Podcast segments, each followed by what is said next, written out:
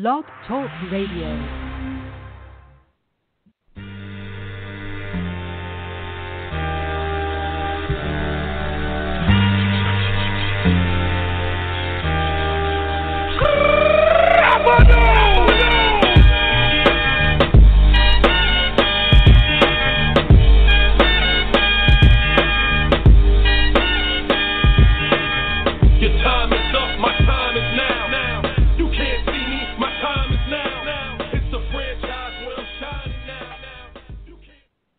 Welcome, welcome, welcome, welcome to another edition of the official Redbird Rants podcast. My name is Tito Rivera. I'm your host tonight, and I'm joined by two of our great contributors, Josh McDonald and Trevor Huth.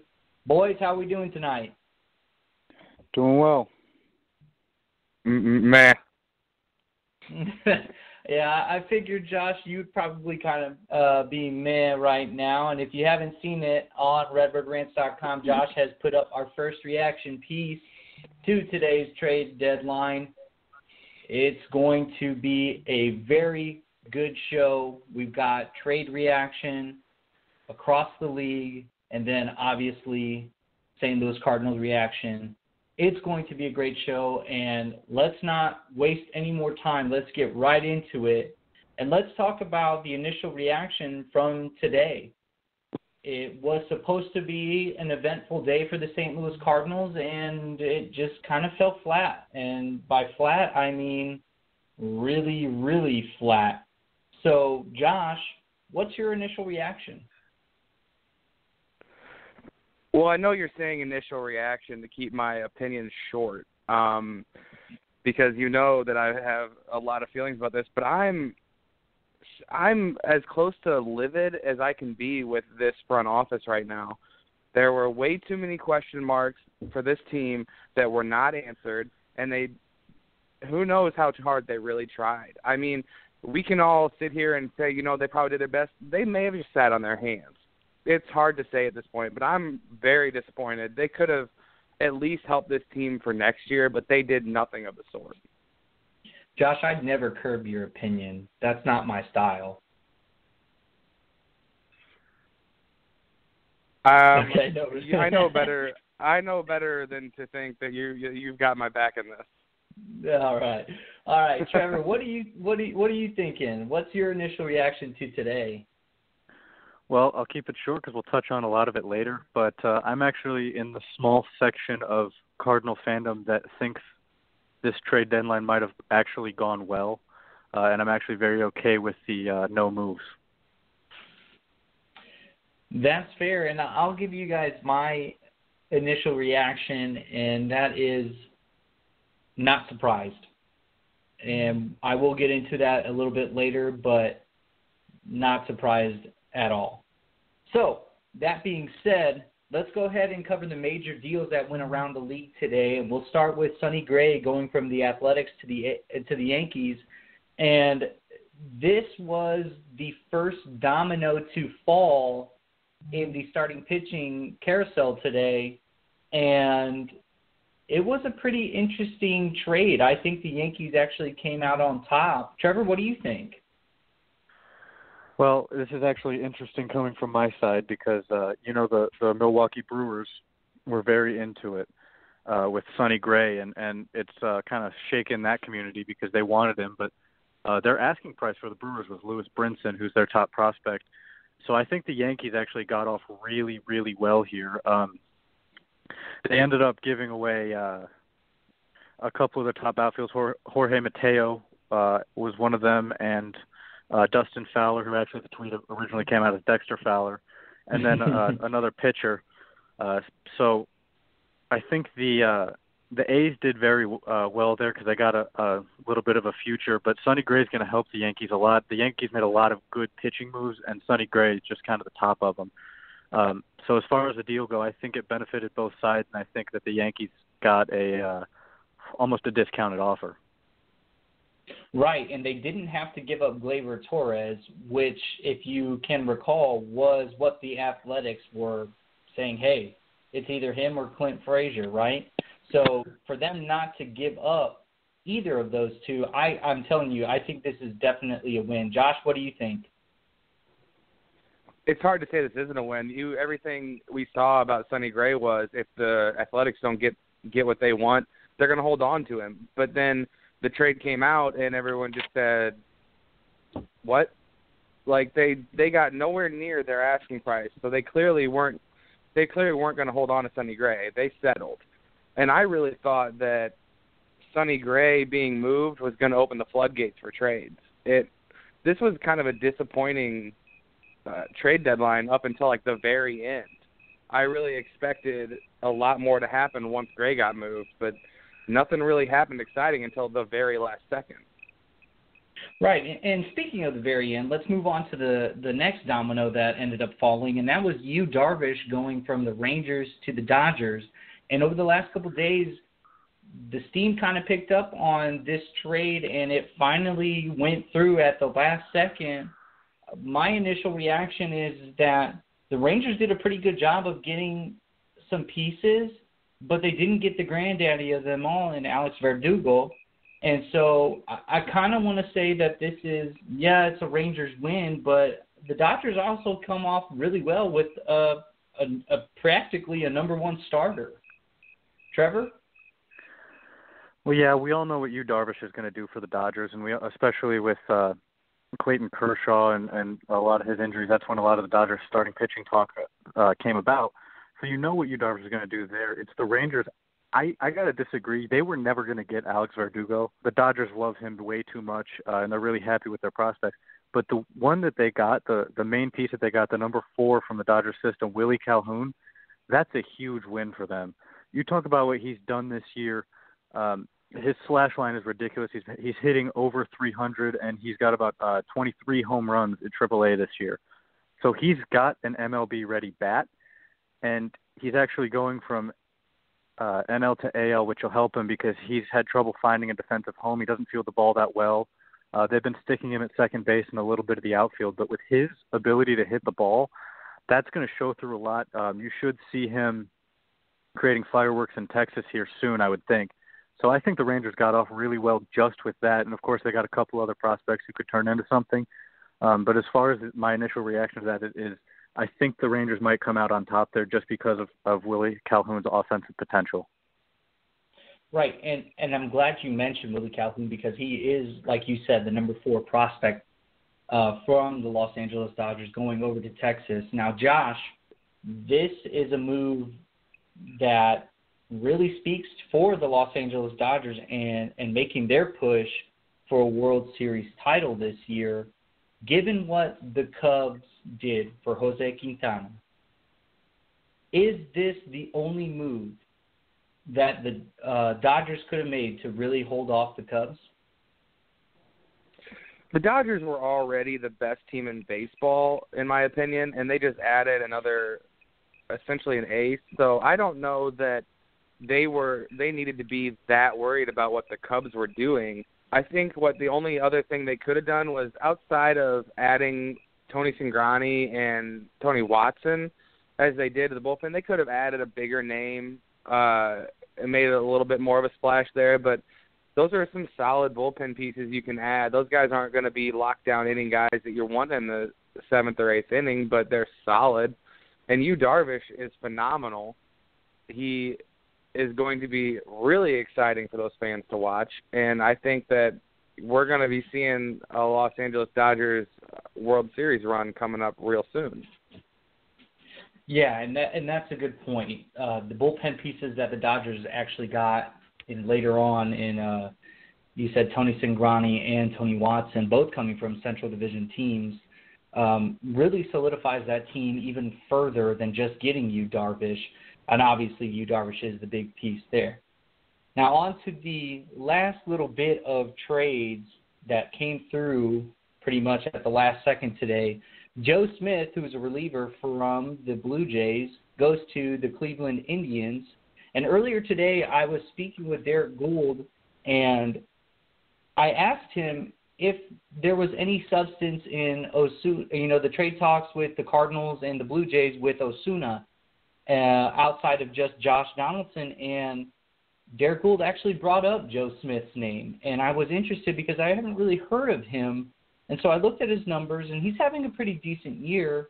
So, what do you guys make of the fact that the Indians went out and got a kind of a you know a mid-average guy in Joe Smith, Josh?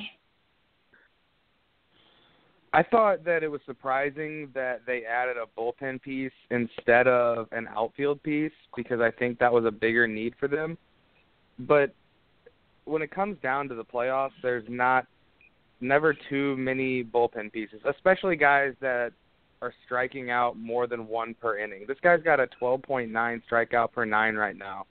That's incredible to add to your bullpen for a stretch run. And we all know that the Indians have the pieces to make that run to the World Series like they did last year.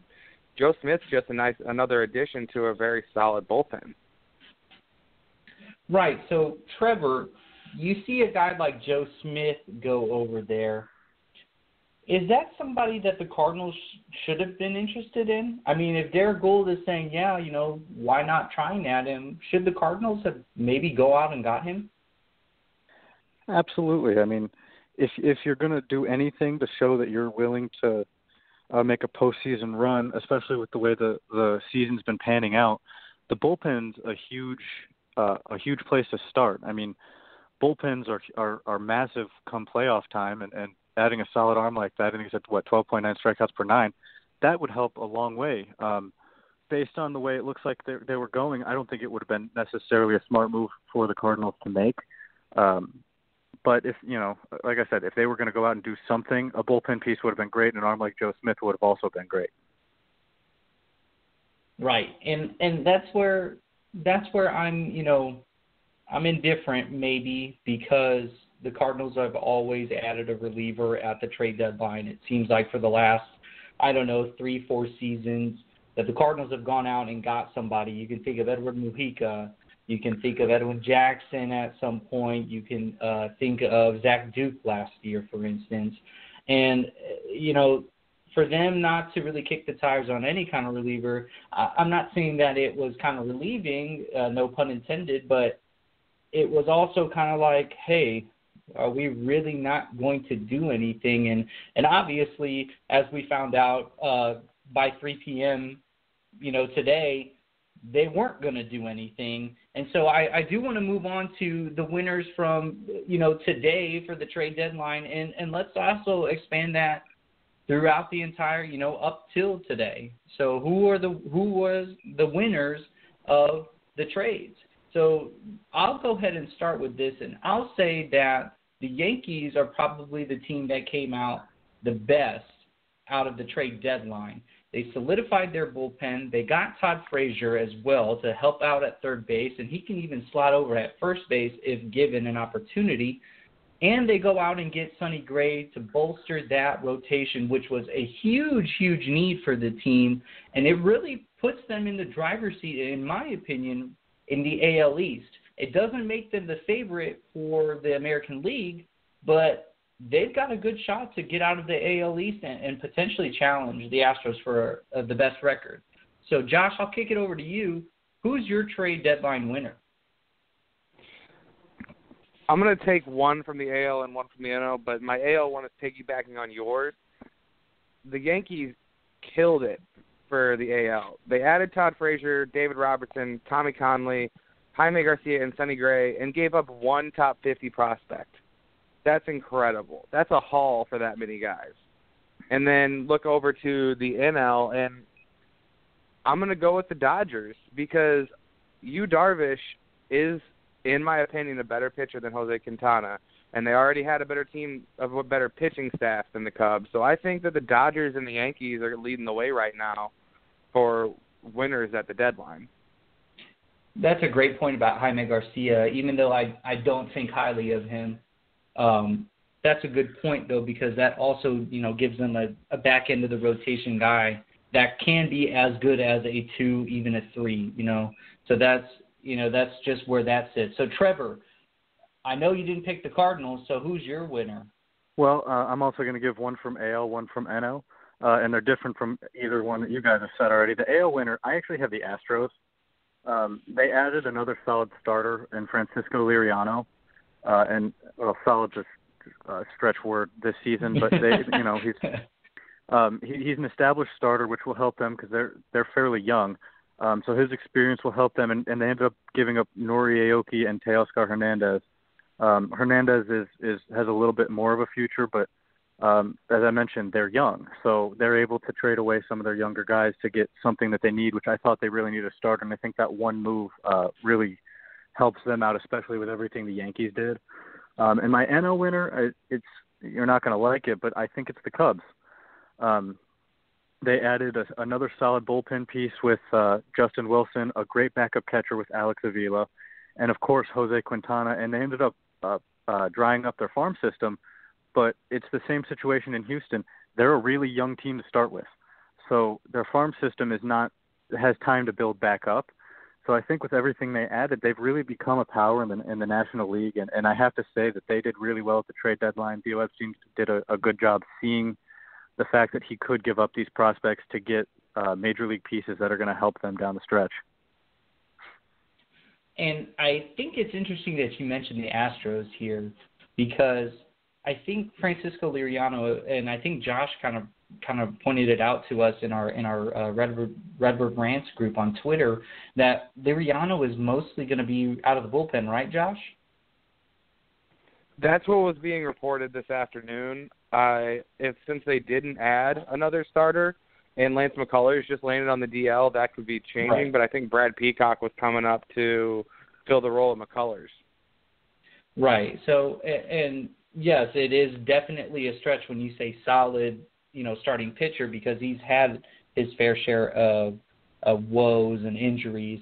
But Liriano isn't necessarily a terrible move for the Astros. So I, I, I agree with you to some extent, but I still think the Yankees did more uh, to bridge the gap between the Astros and the rest of the American League. And you know, as far as the Cubs, you know, they you're right. They gave up a lot of their farm system, pretty much all of it, in order to sustain a run for probably the next two to three years, maybe even more. And I think there was a graphic out yesterday that showed, you know, most of the Cubs are in under contract through 2022 or something like that. You know, that's that's really good uh, considering you know what kind of team they already have. So I, I understand where you're coming from on that side. And if I had to pick an NL you know team, I would probably have said the Cubs too because they bridged the gap between themselves and the Dodgers. Um, yes, the Dodgers went out and got Yu Darvish, but you know that's that's you know that's Yu Darvish, as Josh said. He's a, easily a number one starter. So guys, we're going to take a quick break, but when we come back, we're going to put everybody else aside and we're just going to hone in on our team, the St. Louis Cardinals, and the first topic up for debate is going to be whether this is a total failure or was it just as expected. So if you're listening, thank you so much. Stick around. We'll be right back. Okay, welcome back. And this is the official Redbird Rants podcast, episode 19. I'm Tito Rivera, your host, and I'm joined by Josh McDonald and Trevor Huth. Guys, before the break, we talked about what the trades were across the MLB. We picked our winners, but now it's time to get into our team, the St. Louis Cardinals. And guys, this is going to be really tough because there's going to be some high emotion. As we've seen throughout social media today, it's been pretty tough for Cardinal fans to sit back and watch our team not really do too much. So I'm just going to kick it off, and Josh, I'll start with you, and I know you're going to love that.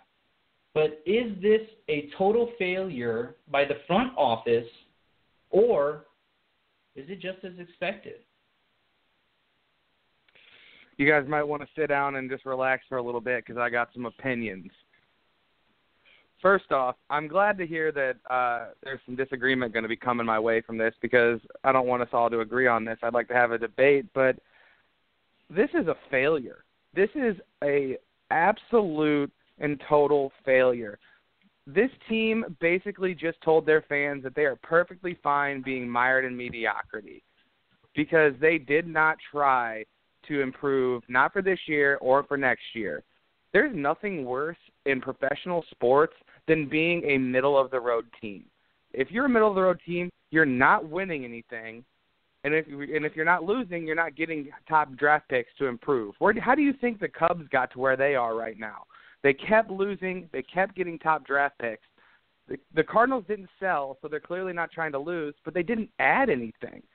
And there's so many questions with this team right now. The bullpen is a dumpster fire of all dumpster fires. When they come in, everyone knows that this game is questionable now. They could have added one of the tens of 20, 30 pieces that were out there for bullpen pieces, but they didn't. They didn't even try, from what I can see. And if they're going to come out and say, well, we were second again, well, try harder. Stop it. I'm tired of hearing that we were the bridesmaid, not the bride when it comes to these signings. We have money, we have prospects. Make a move. And then you have Stephen Piscotty come off the DL today, and Harrison Bader gets sent back down. One of the exciting players that we have right now, who brings a different facet that this team doesn't have, gets sent down because they couldn't make a move to release the logjam that is the outfield right now. We have what eight, nine guys who could be up with, with the major league team right now playing outfield, and we didn't even attempt to move one. It's ridiculous. And I'm going to hold off on a couple other things because I know that you've got this all planned out. Where we're going to talk about Lynn later, but this this was an absolute blunder by the front office. I don't know if they were sitting on their hands or what, but I'm absolutely disappointed in what I saw today. Hot takes, man. I I'll save my judgment for a little later, but I'm going to toss it to Trevor. Trevor, same question to you. Is this a total failure or is this just as you expected it? I don't think it's a failure at all. Uh, I almost did expect it to. The thing is, the Cardinals farm system right now is, is really good. We have a lot of great prospects, and it it would have been tough to see some of them go for for a lot of these guys who are really just rentals. Um, there were a few guys out there who would have some some longevity, but I just I disagree that they they didn't make any moves to in, improve themselves or anything like that because you got to remember there's still the off season before next season starts.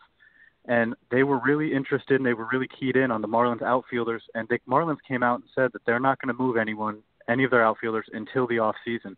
So I think a lot of that went into the no moves, and I think that they really want one of those those bats. There is a logjam already in the outfield, but uh, I think you'll see some of that move uh, over the winter, and I think the winter's when they're going to make some moves.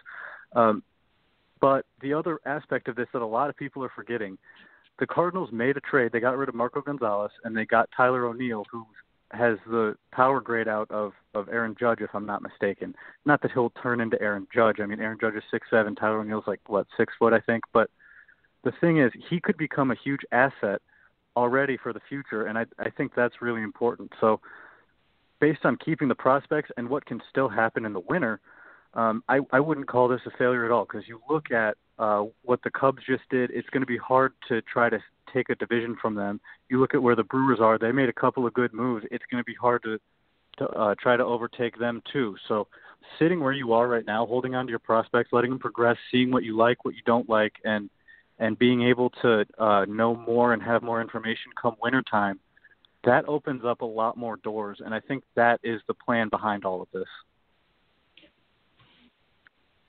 Excellent point we can't forget about the Marco Gonzalez trade, although it's not something that stands out because it doesn't help the team immediately. It, it does go to show that the Cardinals are still trying to do something on the back end, and maybe that comes into play, as you're saying, Trevor, in the winter. And, and here's my take I'm actually going to go on the side of just as expected, and I'll tell you why in the recent days, in the last week or so, I've been putting out articles kind of recapping some of the commentary that Derek Goold, Jenifer Langosch have been saying, and they both obviously follow the Cardinals.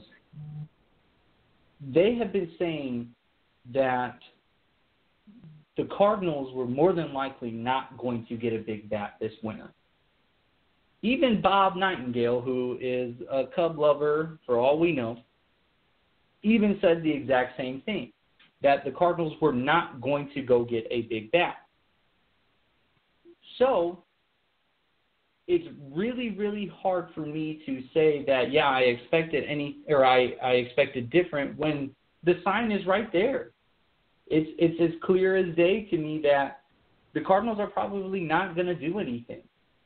We heard about Josh Donaldson, you know, a long time ago, it feels like. Nothing ever happened. As Trevor mentioned, Marlins didn't want to give up anybody. They even said it. They're like, nope, thanks. We never heard anything else after that. There was nothing that was going to make, there was nothing possible today that was going to convince me of otherwise. And it would have taken something miraculous to see the Cardinals go get somebody that would make a difference of epic proportions to upset the balance that is the NL Central right now.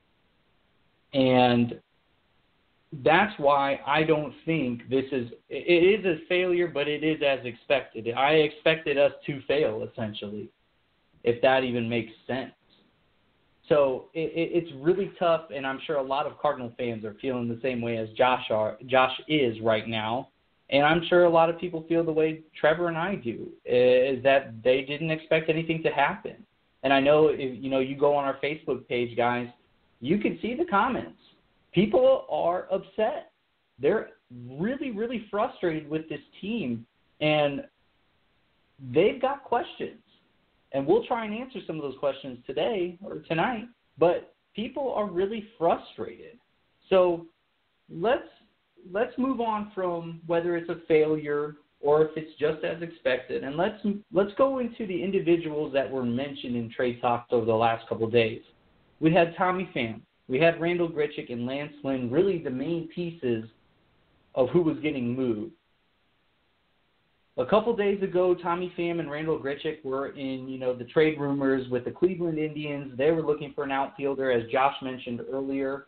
You know, Lance Lynn has been in the rumors since pretty much the season began because they knew he was going to be a free agent at the end of the year, or so we think. So let's start with you, Josh. Where do you fall on Tommy Pham and Randall Grichuk not being moved? I couldn't believe it that we didn't move one of them, honestly. With how many outfielders we had, we discussed it countless times. There's so many options right now. I could not believe it that we did not move one of them. The, there was only two position players moved today. Uh, Adam Rosales and I can't think of who the other one is off the top of my head right now. Avila. But, uh, yeah, there we go.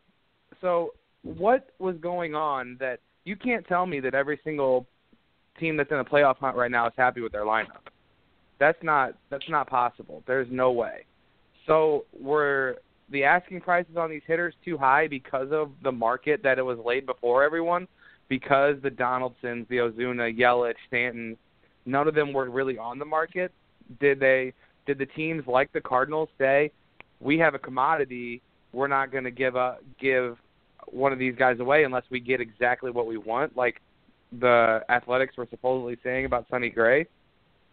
I think that this team could have gotten a pretty nice return for for Pham or Grichuk, and then opened the door for Bader or Sierra to have a position on this team the rest of the year.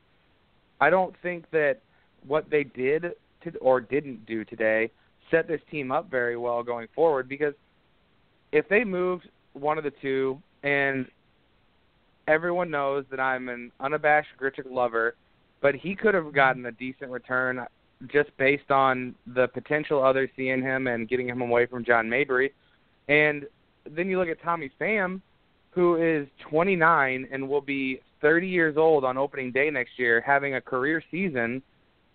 You got to think that we could have gotten something for him just based on the stats he's putting up this year. That would have been a sell high for me because I, as much as I like Tommy Pham and I think he has been a catalyst for the team this year, I would really like to see Harrison Bader or Magneuris Sierra and their speed have a chance to be with this team for the rest of the season. I know that people are going to say, well, Tommy Pham's fast. Tommy Pham's quick. Harrison Bader and Magneuris Sierra are fast, and that is a part of this team that we do not have. So I'm really, I was really disappointed that we didn't move one of those two to clear up the logjam a little bit. Yeah, and and it's a good point that you mentioned that uh, you know Tommy Pham is, is going to be 30 years old next season. I actually you know wrote a piece about the interest between the Cleveland Indians and the two outfielders that we're talking about right now. And one of the commenters on that post, you know, he kind of questioned why I, you know, I was saying, well, Tommy Pham's going to be 29. Yeah, he is going. You know, he's going to be 30. Uh, yeah, he is going to be 30 next year, and you have players like Magneuris Sierra and Harrison Bader. You want to block them for Tommy Pham? No, thank you. I'm sorry. That doesn't make any sense to me at all, because Tommy Pham is having a career year at 29 he's probably you know going to play for you know a couple more years obviously he's probably going to play until his you know mid 30s but are we really expecting Tommy Pham to have a year like this every single year after this when we could be playing Magneuris Sierra or Harrison Bader? No way. That that's crazy talk. And and I get it. Tommy Pham has easily been the best player the, on the Cardinals this year, and he's done a phenomenal job in the outfield. He's made defensive plays. He's hit the ball. He's you know stolen bases. He's hitting for average he's doing it all. He's been the team's MVP, really. But again, I fall back on him being a 29 year old going on 30, having a career year late in his playing days. You know, it just doesn't make sense. And that's why I personally think the Cardinals should have shopped Pham over Grichuk, as much as that pains me. But Tommy Pham should have been the one going to Cleveland today. Because if you look at the Cleveland Indians outfield, and Trevor, I want to get your opinion on this. If you look at that outfield, they need help. They need help in center field or in right field. So, Trevor, what do you got? What do you make of this entire ordeal with Pham and Grichuk still on the team? I would have liked to see one of them be moved. Um, I'm probably the biggest Magneuris Sierra fan that there is in Cardinal Nation. I think that um, it would be great to see him get a, a shot, or I guess Bader too could have gotten a shot, but one of them gets a shot to uh, to get regular playing time for the rest of the year. Um, I think Pham would have been the the move to make because you would have gotten the most back from him because of the season he's having. Um, I don't know. I mean, personally, I think the all the all the deal with uh, Grichuk being sent, you know, down earlier this year and and coming back and all that stuff. I don't I don't know how much value that took away from him necessarily. So uh, I think if a move was going to be made, it should have been Pham because um, as you're saying, he's going to be 30. Um, it would have been great to see the young guys get in, but I think the other part of this that that is not being looked at, the uh, Indians have a couple young outfielders that they really like in Tyler Naquin and Bradley Zimmer. So that could also be part of it is that they didn't want to pay a huge price for somebody who's going to be 30 when they have guys who are you know, uh, you know, 23, 24 years old, who they think are going to be ready to compete soon, if they're not already competing. So, um, I think that's another aspect of this that's not being looked at. I think it's important to bring up. Um, so I wouldn't say I'm surprised not to see a move if the Indians were the move, but I would have liked to see Tommy Pham moved. Yeah, and you do bring up a really, really great point, and that's something I, you know, I didn't think of myself, and that is the fact that the Indians would be paying for you know, a 29 year old outfielder too. It's not like he's Randal Grichuk's age and and going in. And and you know, honestly, both Randal Grichuk and Tommy Pham have controllable years. So I think where the Cardinals and where Cardinal fans probably would come from is, is that Tommy Pham is cheap relative, you know, in terms of salary. And so eh, he's not adding a lot to the payroll. And so the Indians could theoretically at that point go out in the off season and, and probably make a free agent signing that would help their team out, you know, for seasons to come or whatever. So uh, I think what I think is is really telling of this and, and why this I started with a total failure or just as expected is not seeing anybody move today pretty much told me that nothing is re- nothing was going to happen. Once I saw Tommy Pham not traded this morning, I was like, nah, we're not doing anything. Especially Lance Lynn, and we'll get to him right now.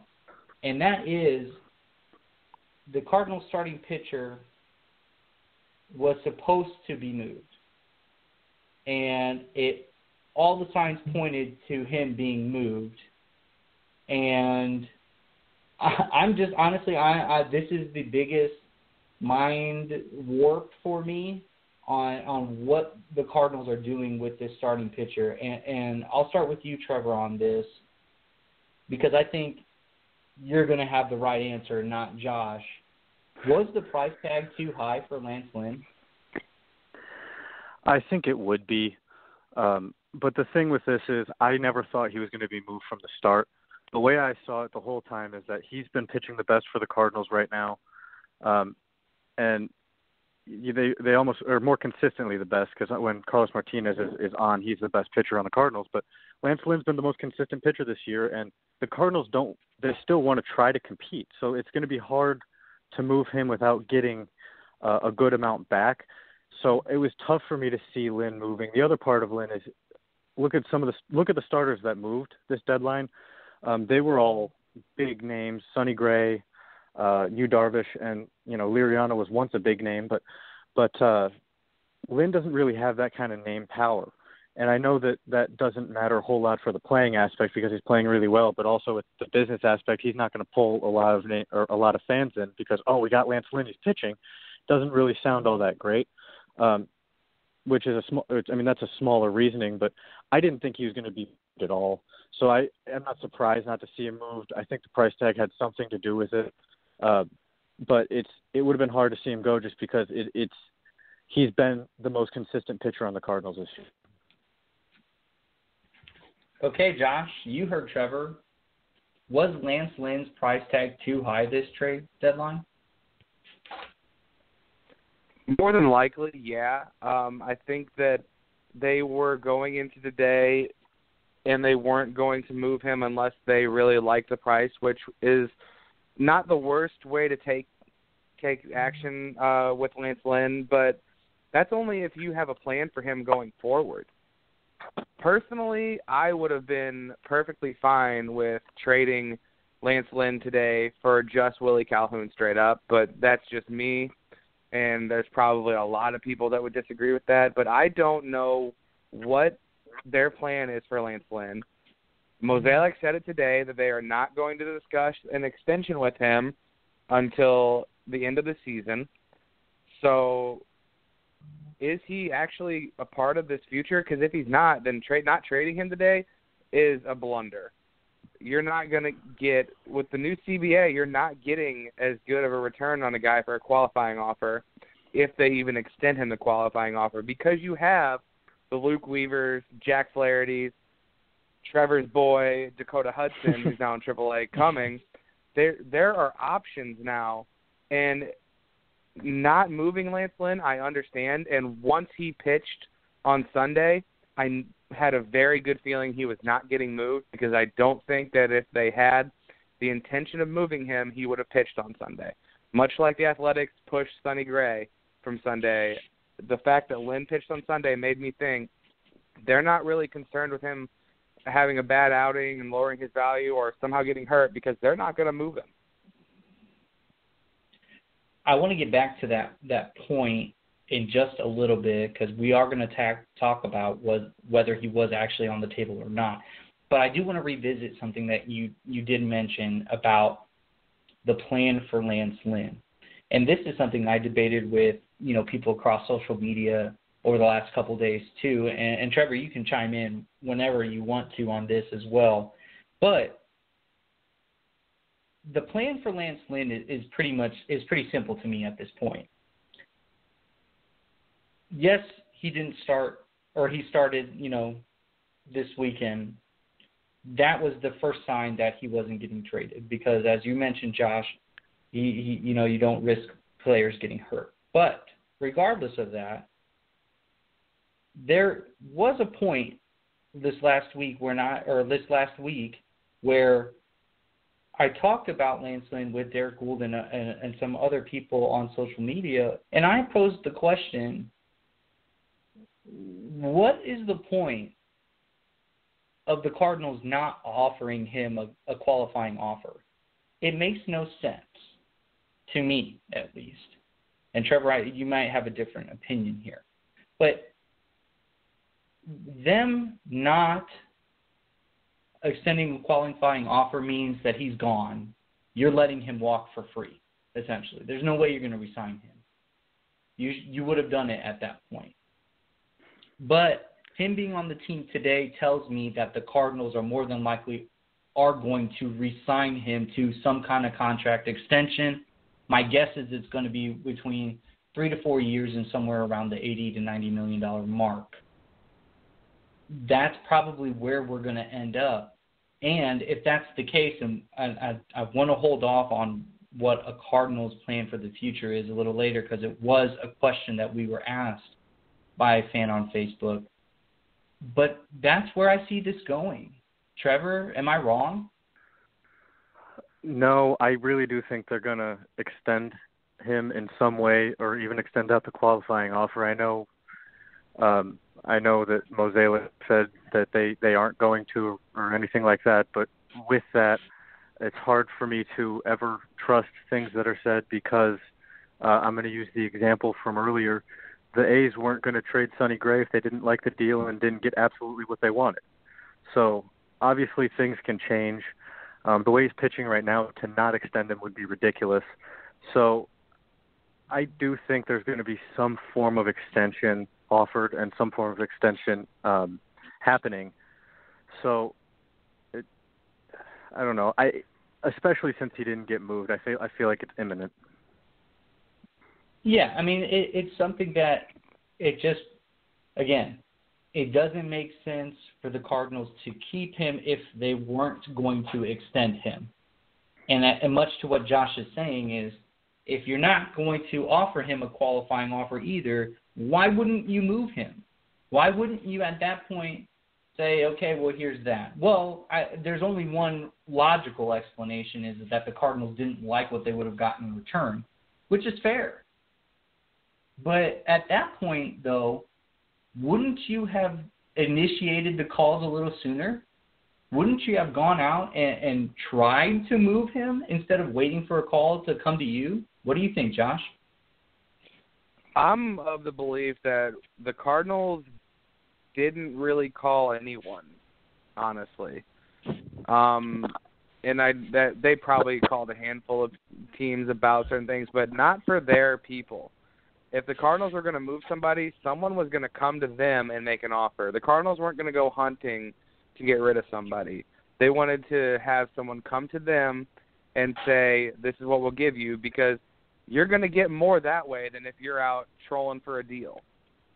Uh, I don't know that they had any real hooks there. Uh, if you're watching MLB Network today, they they made some mention of thinking that the Astros were in on it. Buster Olney said that it was a wide belief around the league that Lance Lynn fit in really well with the Indians, but mm-hmm. nothing nothing happened. Nothing ever right. came. So, but I want to just jump back to you guys talking about the qualifying offer. I am of the belief right now that the Cardinals will extend the qualifying offer to Lance Lynn. They will not sign him to an extended deal but they'll hope that somehow he ends up signing that qualifying offer because in pro sports there's really no such thing as a bad one year deal. Yeah, I, I I guess that's true because of the quality pitcher that Lance Lynn is. But at that point, what what I'm trying at that point though, what I would argue is is wouldn't you want that pitcher for three to four years. I mean, he's only what thirty, I think. He could get. He still has three to four years of of baseball, good baseball in him. Whereas, you know, you know, the argument for that would be, well, what about your young guys? Well, you're kind of blocking them. Well, as Derek Goold like to uh, point it out to me, is that you take the proven commodity over the future or the potential, right? So, Trevor, what what do you think of Josh's comments? Um, I I think they make a lot of sense. Um, I think the qualifying offer is the right move. I know he might have a few years left of pitching, but you got to remember that um, Alex Reyes comes back next year. That's a huge huge guy that people, you know, I mean, that that's a huge arm to come back. He's supposed to be next big thing, and I know he's still pretty much potential at this point. You don't know how he's going to come back from TJ, but that's something coming back. You got Luke Weaver. Um, you have Dakota Hudson, who's been pitching phenomenally through the minors. So I err on the side of young guys, and I think you need that established arm, but I think that the one year deal would be better because you can use that year to try out some of your future young guys and spot starts um, throughout the year. And uh, whether you know maybe those be the uh, when you get that extra guy on on those days you call them up, have them spot started um, over a weekend, but you get to see what they look like in that one year. You get to see what you got there, and then they don't become just young potential because you know what you have. So I think the qualifying offer makes a lot of sense, especially with all the young talented arms that are in the Cardinal system right now. And, I just want to hop in here real quick before yeah, Tito keeps talking. This has yeah. nothing to do with Lance Lance Lynn or anything. I just want to know how many more times you're going to mention that you tweeted with Derek Goold because I can assure you no one cares. I care. I, I totally care. oh. I care. Did you tweet him? No, but if I tweeted him as much as you, I'd probably get a response, fangirl. Uh, I did not. I've only tweeted him twice, and he responded both times. Thank you. So let's uh, let's ignore Josh here, and we're gonna go ahead and go to break here. But when we get back, I'm going to ask one final question on Lance Lynn before we get on to what uh, John Mozeliak said earlier today after the trade deadline passed. So stick with us. This is the official Redbird Rants podcast. We'll be back in a sec. Thanks for sticking with us. This is the official Redbird Rants podcast. My name is Tito Rivera. I am joined by Josh McDonald and Trevor Huth. Before we went to break, we started on Lance Lynn Tommy Pham and, and Randal Grichuk and what was going on today with the trades. And just before the break, I mentioned that I was going to ask the question. And the question is for you guys based on everything that we've talked about, based on everything that we know at this point, and what everybody was dealt for, was Lance Lynn even on the table? Josh? I think he absolutely was. I think he had to be just considering the market because before the Rangers decided, oh well, we're just going to trade Yu Darvish, it was Sonny Gray and then a lot of nothing when it came to the starting pitching market. And Lance Lynn looked like a real, real solid potential ad for a team, especially after his phenomenal July. He looked like a guy that could come in, slot into the two or three spot for a team, and be a real, real good uh, piece for them going forward and an exceptional piece for the playoffs. How seriously they were taking offers, I don't know, but he had to be on the table uh, at least just to be considered. They probably went into it saying we're not moving him unless they're we're blown away, but he was definitely on the table. Trevor, what do you think? I think he was on the table a few days ago and in the days leading up um, to the big exciting holiday across baseball that is the trade deadline. Uh, because again, pre Yu Darvish, there wasn't a whole lot. So the, with all the rumors that were going around about Lance Lynn, he had to have been on the table, if not briefly. So as it got closer, and as Yu Darvish got on the table, and uh, Sonny Gray kind of got stalled out for a long time, he probably got pulled back unless it was a huge offer. Um, but he definitely started on the table. He had to have. Yeah, and I'm going to agree with both of you here. I think he definitely was on the table, but I, you know, as Josh and I have mentioned, you know, him starting over the weekend pretty much put the nail in the coffin for me that the Cardinals really weren't going to trade him, and uh, that's a, a little frustrating. But at the same time, as Trevor said, he's been the most consistent Cardinal pitcher this year. Surprisingly, after you know uh, undergoing Tommy John surgery last year, he's been that good. And you know, in the month of July, I think he had an ERA under two. I believe it was a 1.47 ERA. That's really good. And and you know, the Cardinals need that kind of pitching. You know, if they want to maintain pace in the Central Division. You know, they're still four and a half games back of the Chicago Cubs, and they enter Monday or Tuesday playing the Milwaukee Brewers.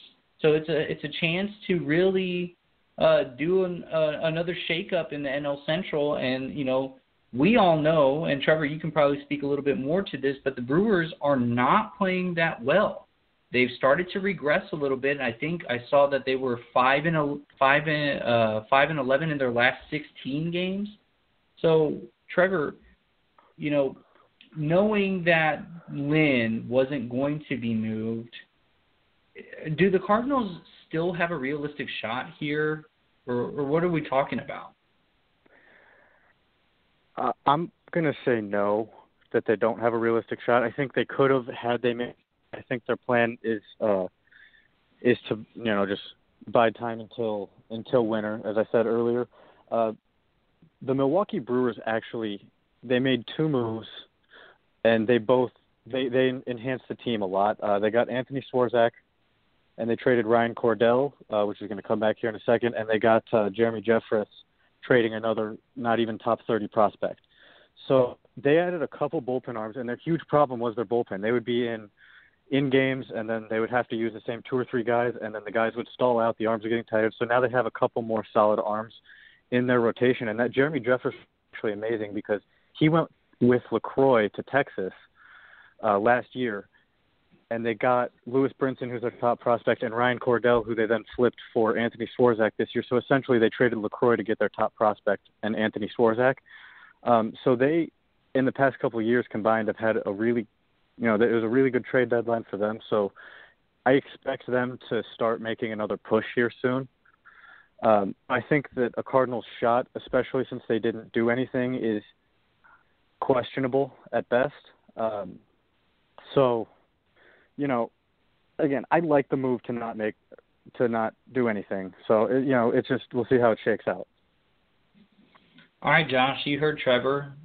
What's the what's the realistic shot of the Cardinals at this point? For me, the realistic shot for the division is kind of going out the window because what we saw from the Cubs in the first half is gone they are hitting now. Their pitching is better. Things are a lot different than they were. I disagree with Trevor when it comes to the Brewers. I think their moves that they made were solid moves, but I don't think that their management really made the move saying like we believe in this team to keep going. Um but I want to I'm taking a shot here and I might get ridicule for it, I think the better shot for this team to make the playoffs is the wild card. I think that the Colorado Rockies have faded a bit and they did not make the, any of the moves that I think people were expecting of them to try and add a piece. And if the Cardinals can play well, which has been said so many times over and over, they can chip away at that and potentially have a 2011 type season where they sneak into the wild card and then once you're in the playoffs, who knows what happens. A lot has to go their way, but that's what I'm sitting on right now. I think there's a better chance of them catching the Rockies than there is the Cubs. So we've got two opposite sides of the spectrum here. Trevor saying probably not, Josh saying yes and uh, I'll be the uh, definite tiebreaker here. And I actually am going to agree with Josh here. I think the Cardinals still have an outside chance of of making the playoffs, and I'll tell you why. From here on out, the Cardinals really only play um, two, three teams that really scare me and I can't believe I'm saying this, but the Kansas City Royals, the Boston Red Sox, and the Chicago Cubs. Everybody else doesn't really scare me. I'm not afraid of the Brewers. I'm not afraid of the Pirates. I'm not afraid of the Reds. Obviously, not afraid of uh, of San Diego or San Francisco. And for the you know for the fact of the matter, I'm not afraid of Tampa Bay. I still think the Cardinals have a legitimate shot based on the rest of the schedule from here on out. And if they can take care of business against the Milwaukee Brewers, and they can take care of business and play with the Cubs, because we see we've seen that they can handle the Cubs, they still have a legitimate shot at making the playoffs. I'm not saying that they're going to win the division because I still think the Cubs will do that. But I, I kind of have to agree with Josh and say that there is an outside shot for the wild card. I think, you know, they're down, uh, was it seven games in the wild card right now, um, and that's, you know, that's not too bad considering where it, you know, where it was not too long ago. So while the other teams are starting to kind of regress from their first half, the Cardinals have picked it up. You know, they've been steady even at nine and eight over their last, you know, uh, 16 games or 17 games, excuse me. Um, so it, it is definitely a possible shot. So Trevor, any reaction to what Josh and I have said? Yeah, I think um, I, I the reason that I'm saying that they don't really have this shot, the NL is actually pretty good this year. Um, you look at, I uh, first, uh, you know what? I'm going to go back. I'm going to disagree with Josh real quick about the Brewers. Um, not because I have to, but because I'm noticing something. um, they they the front office, David Stearns, the general manager, I think effectively said, "We have the team to do it." Um, they didn't want to get rid of any of their really young pieces and they have a lot of really young guys with great potential, um, and they have some veteran leadership. Uh, so I think they have a good mix there that's that's going to help them out because their their young guys have been performing well, and we've seen young guys able to do it, uh, like the Cubs. So the Cardinals, are the Cardinals, they have a little bit more experience. It's uh, they're starting to protect the young guys and get the the uh, energy from that I just don't see it happening this year. But Pat, the Cardinals are saying that you know what, it might not be this year, but it could be next year. It could be two years from now because of their young guys.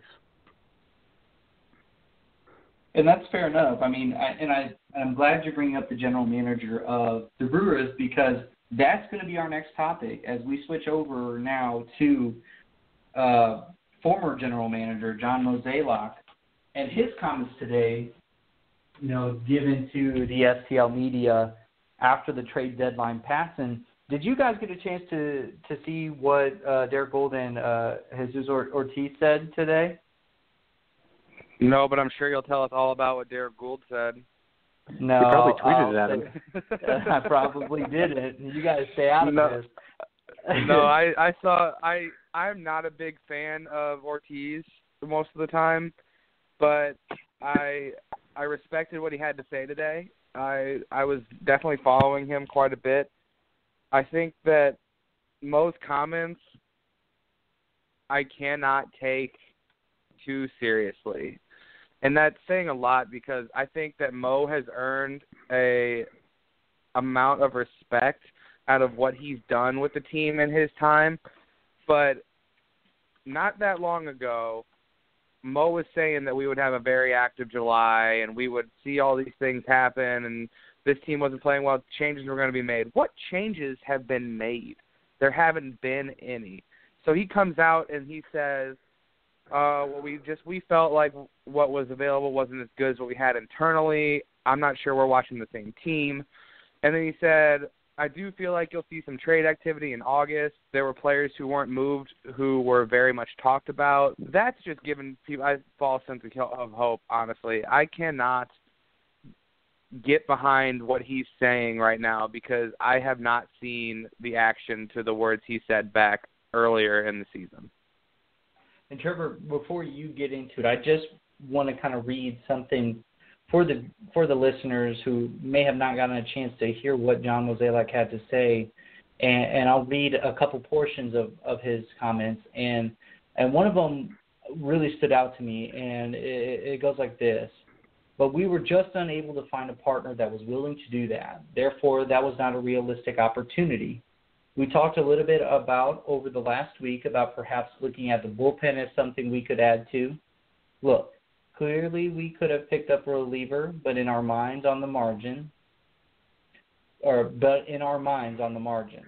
We're better off trying to see what we have in somebody like Sam Tuivailala, so we know exactly what we have.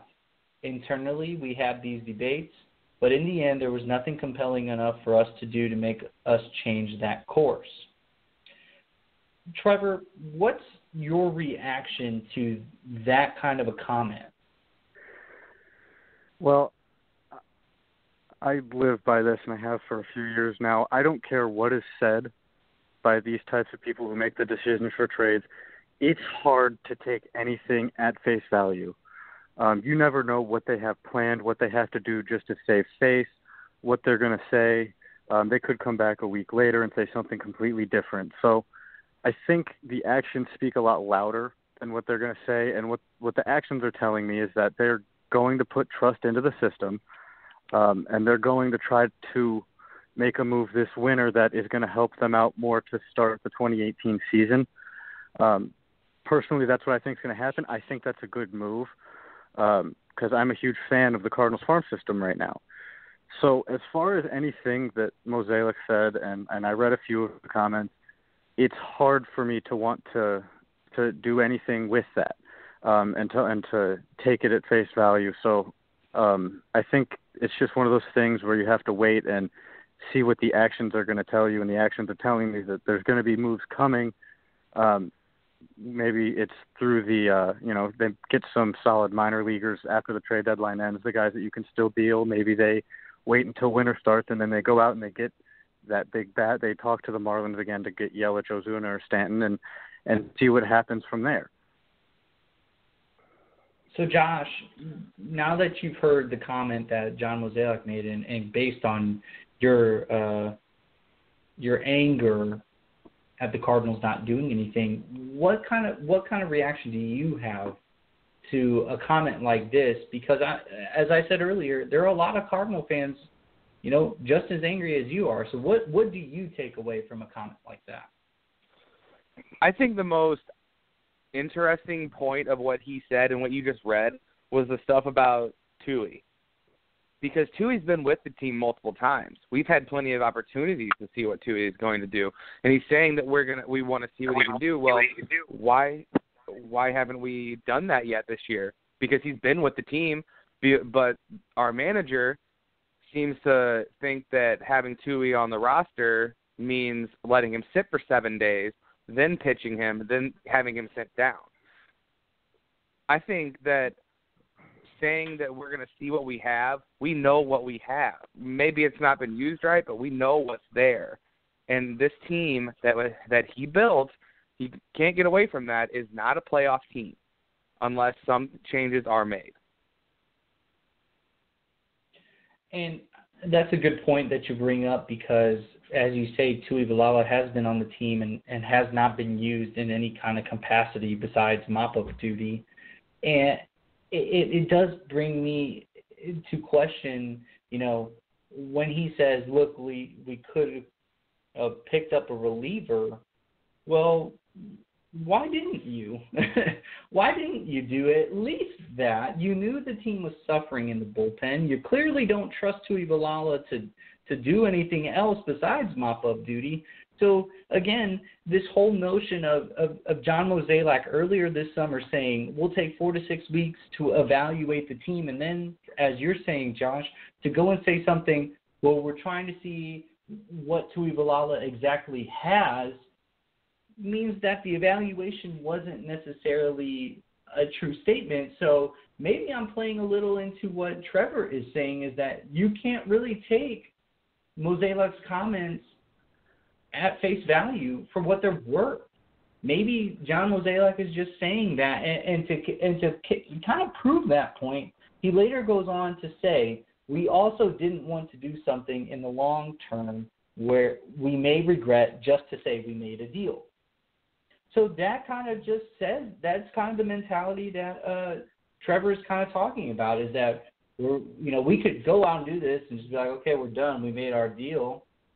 But in the long-term scheme of things, you know, that's not really what he's trying to say. He he wants to make a deal that is both positive in the short term and in the long term. So it's hard. It is hard for anybody to take these comments at face value, but I don't think that's going to be enough. That doesn't detract from the frustration that Cardinal fans have right now of not having a good product on the field. And I think where people are upset, and, and I want you guys to comment on this, is that we've been in this era of success for the Cardinals for so long that it's an expectation. And, and now that we're faced with the reality that, hey, we're having a couple down years, it's like hell has broken loose. Trevor, what do you think? Well, first of all, I want to jump in on that conversation about uh, about Tui. Yeah, sure. A lot of what you guys are saying is differentiating between general manager and the actual managing of the team. Um, it, it sparks it sparks me thinking of, of the movie Moneyball, where Billy Beane's coming down to Art Howe's saying, "This is how we want the team," and Art Howe's saying, "Well, this is how I'm going to run the team." So, as far as Tui getting his opportunity and seeing what they have internally, it might not be uh, what Mozeliak is seeing might not be what's actually being put out as the product on the field. Because if Tui pitches more and less in, in uh, you know, not just mop up roles every week, then he might have something greater and he might help out the bullpen.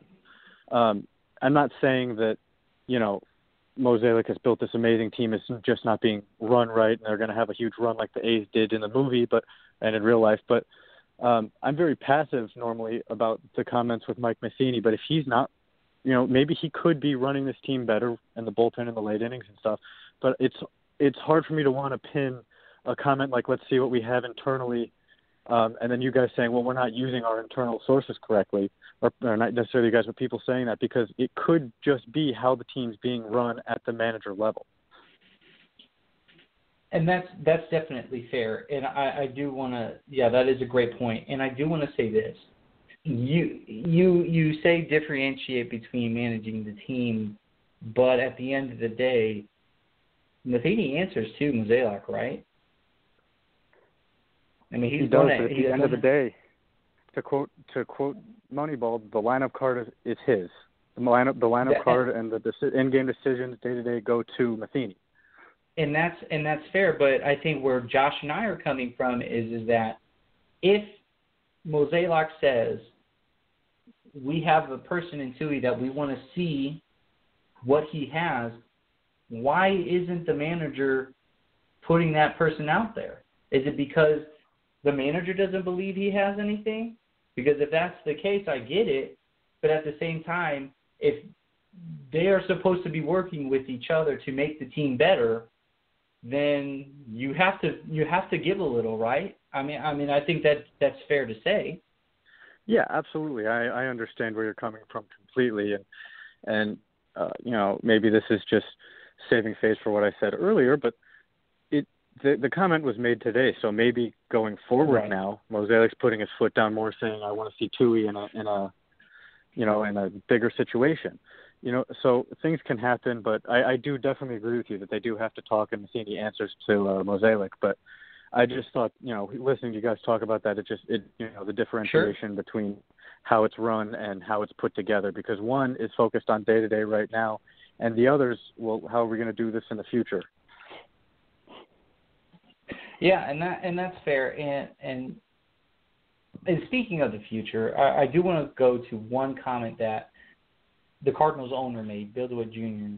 made and he said so he was asked what does he think of the team and he says i think we have a lot of talent and i think if we play well we have an opportunity to do some damage in the division but the reality is is we are three and a half games out four and a half now so he is also of the mindset that the Cardinals still have an opportunity to do this. So, Trevor, I, I just want to go back to you because you're the only one that said no are you sure? Well, I just want to ask one more time. Are you positive the Cardinals can't do this? I'm not positive that they can't. It's it's definitely possible. I mean, this is baseball we're talking about. Um, right. The the Brewers are coming in with a less than superstar studded lineup and leading the division for half the year, so it's definitely possible. Um, I just am looking at where they are in the division, how the Cubs are playing.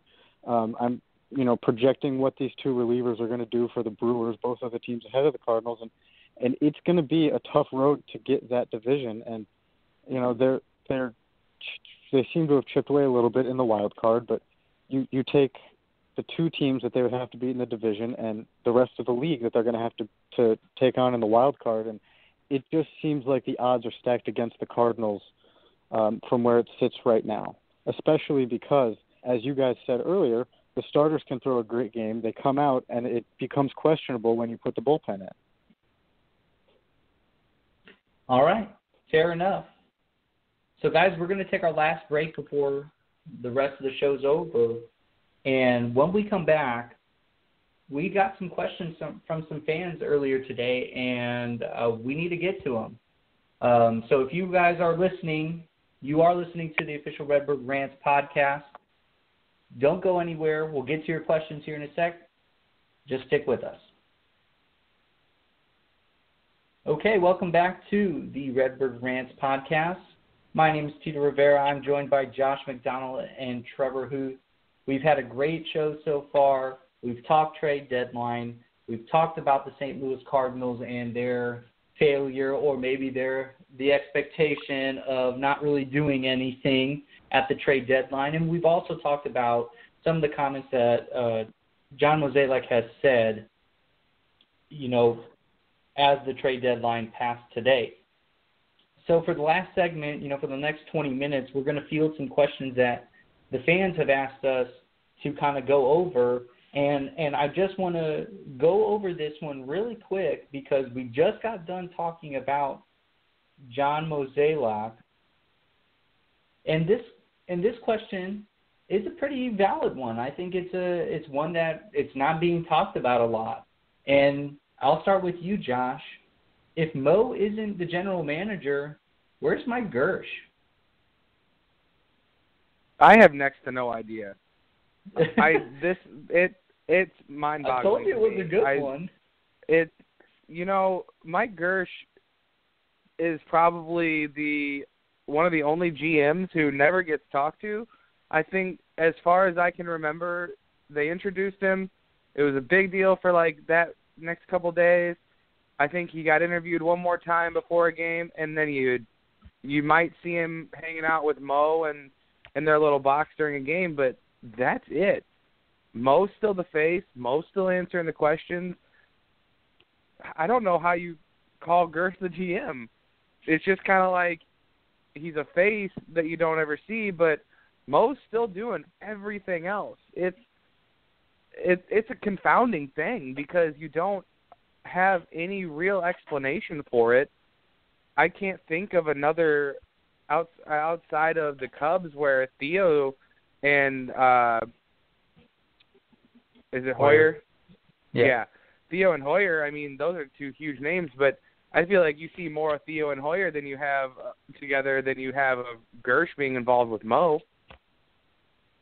Yeah, it, it, it's it, like I said, it was a really good question, and when I first saw it, I you know I kind of looked at it and I said, "Huh, you're right. Where is Mike Girsch?" So Trevor, before I comment on anything else on it, I want to hear your response to this question. You know, where is he? Where is Mike Girsch? Probably golfing. I mean, he really doesn't seem to be needed, and uh if he's not, I don't know what exactly his job description is. Um, I think was the direct question was if there is no Mozeliak, where, where's Girsch, right? No, it's it's if if Mo if Mozeliak isn't the GM anymore, you know he's he's the Oh, you know he's yeah, a yeah, uh, okay.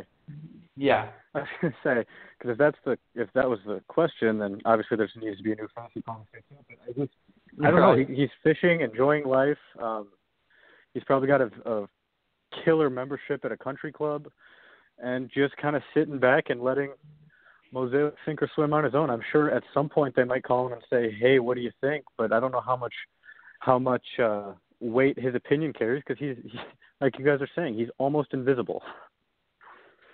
Yeah, it, it's so strange to me because, as Josh said, you know, brought on huge deal.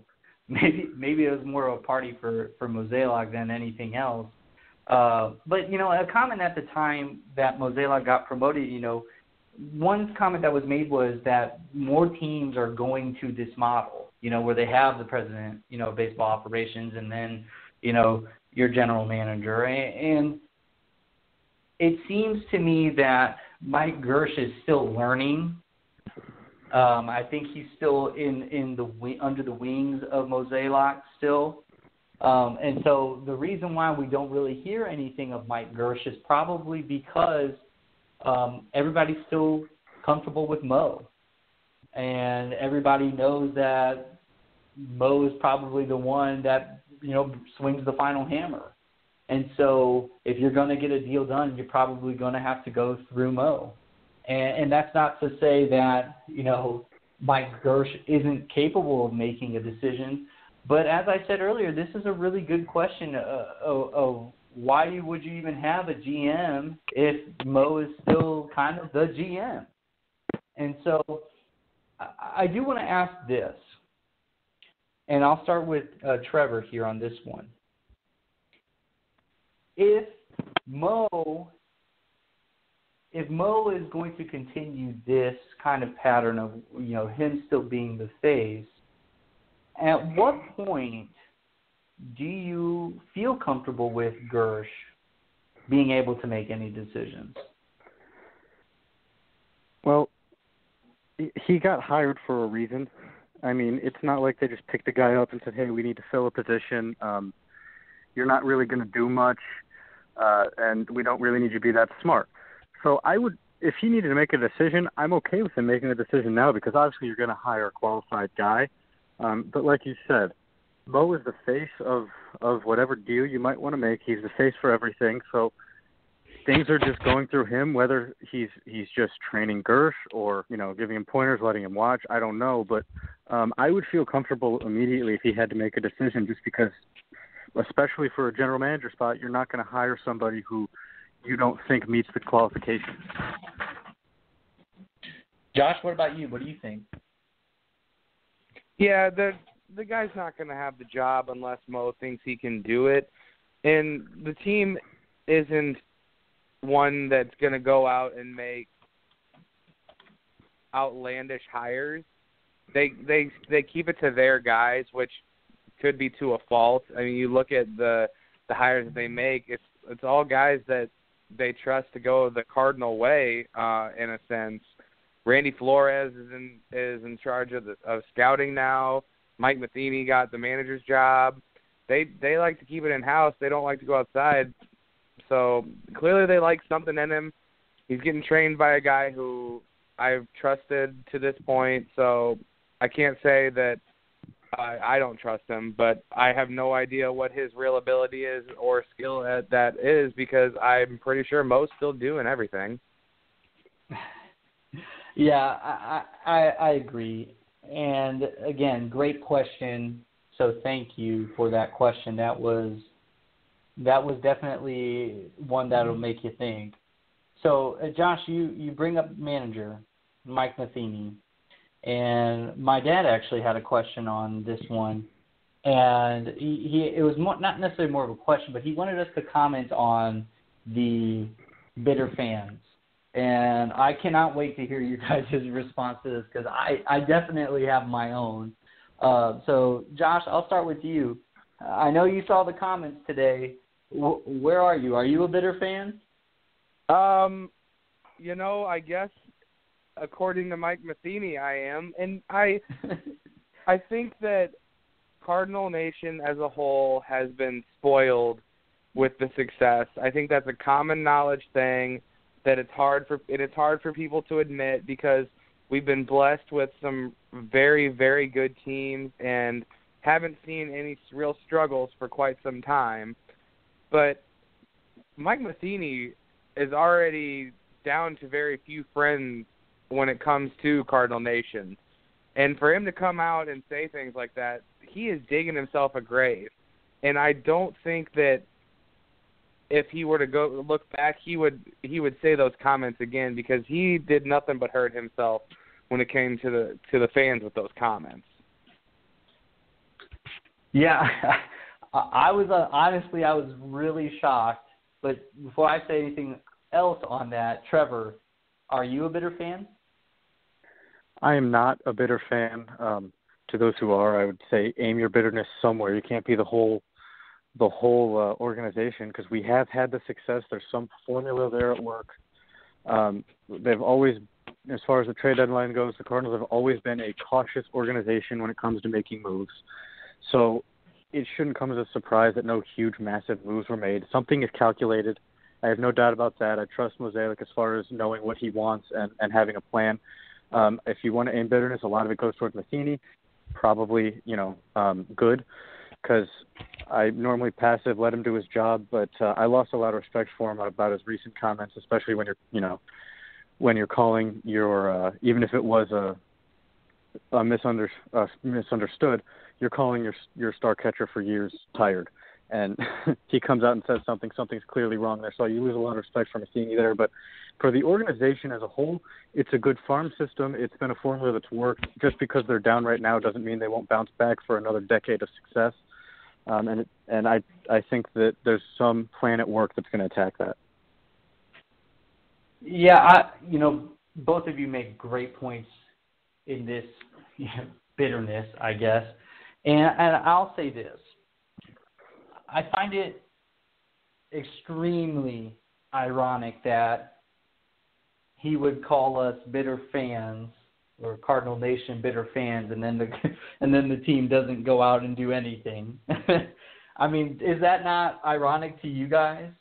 I mean, you you have your manager essentially saying, "Well, they don't know how good they've got it," and then all of a sudden the team just you know lays a goose egg on trade deadline day, and it's pretty much kind of a big slap to the face and saying, "Hey, you're stuck with what we have Either you like it or you don't, and if you don't, jump ship.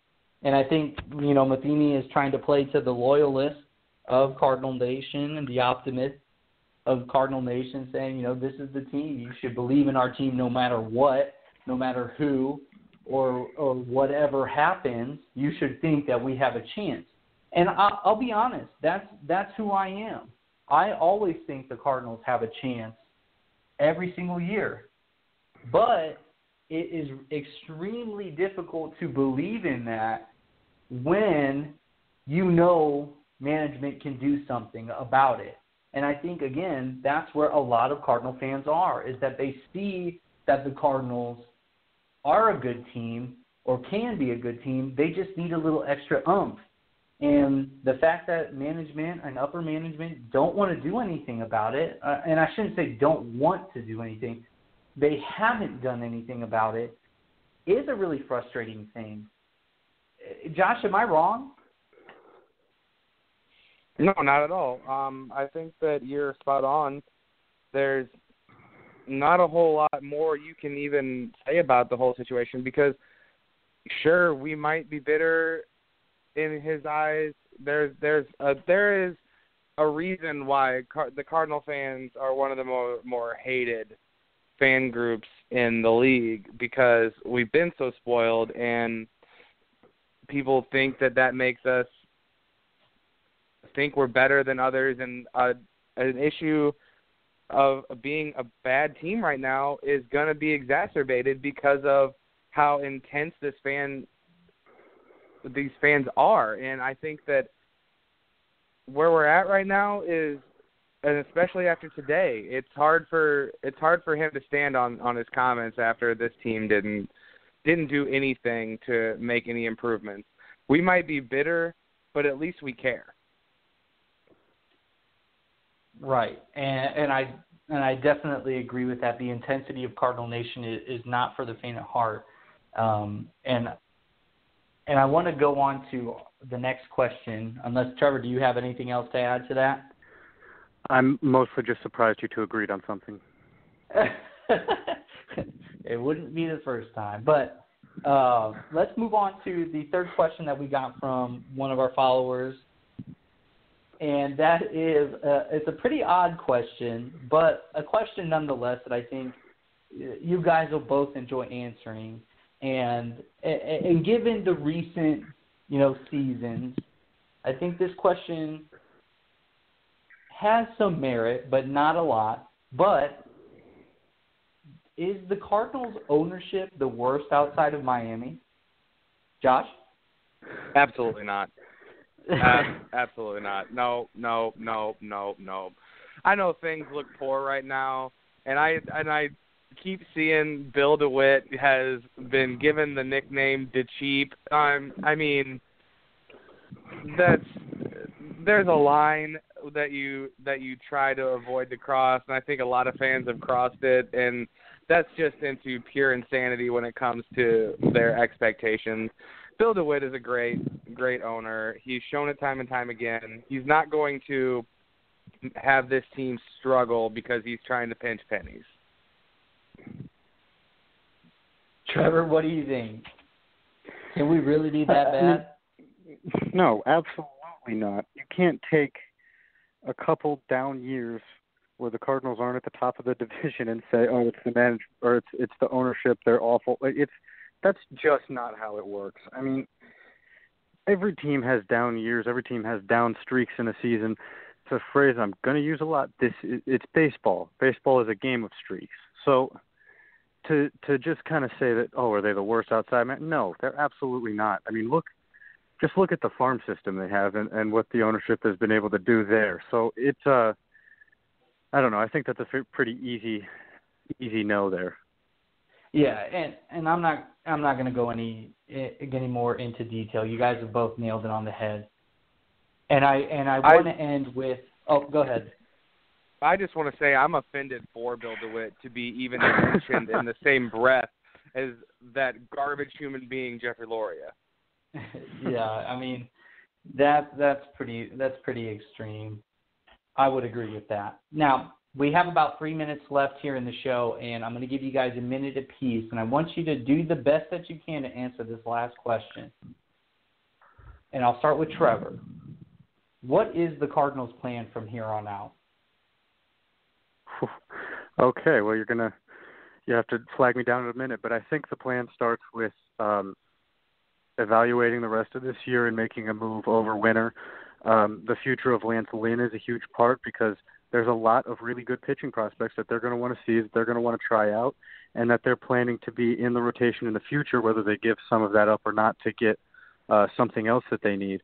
Um, you also look at where you know the future catcher Carson Kelly's playing well. Uh, there's the logjam in the outfield between Bader and Sierra uh, and O'Neill. That looks like a great future outfield.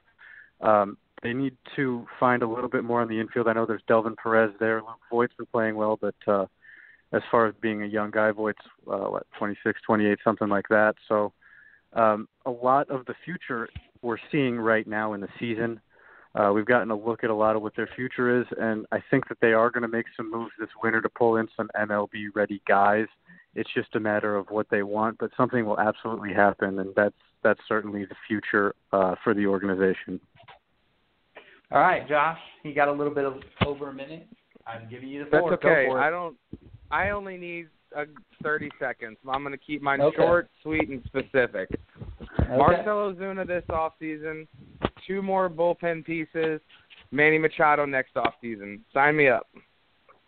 All right, and that's as that's as clear cut as it gets, Trevor. What do you think? I like the plan. I think it actually absolutely works out. That makes a great Cardinal team. Just keep Dakota Hudson and Magneuris Sierra, and I'm good. Okay, so there you guys have it. That's going to be the end of our show tonight. Thank you so much for listening. Make sure to catch all of our articles on redbirdrants.com. My name is Tito Rivera for Josh and Trevor. Please have a great night. And yes, go Cardinals.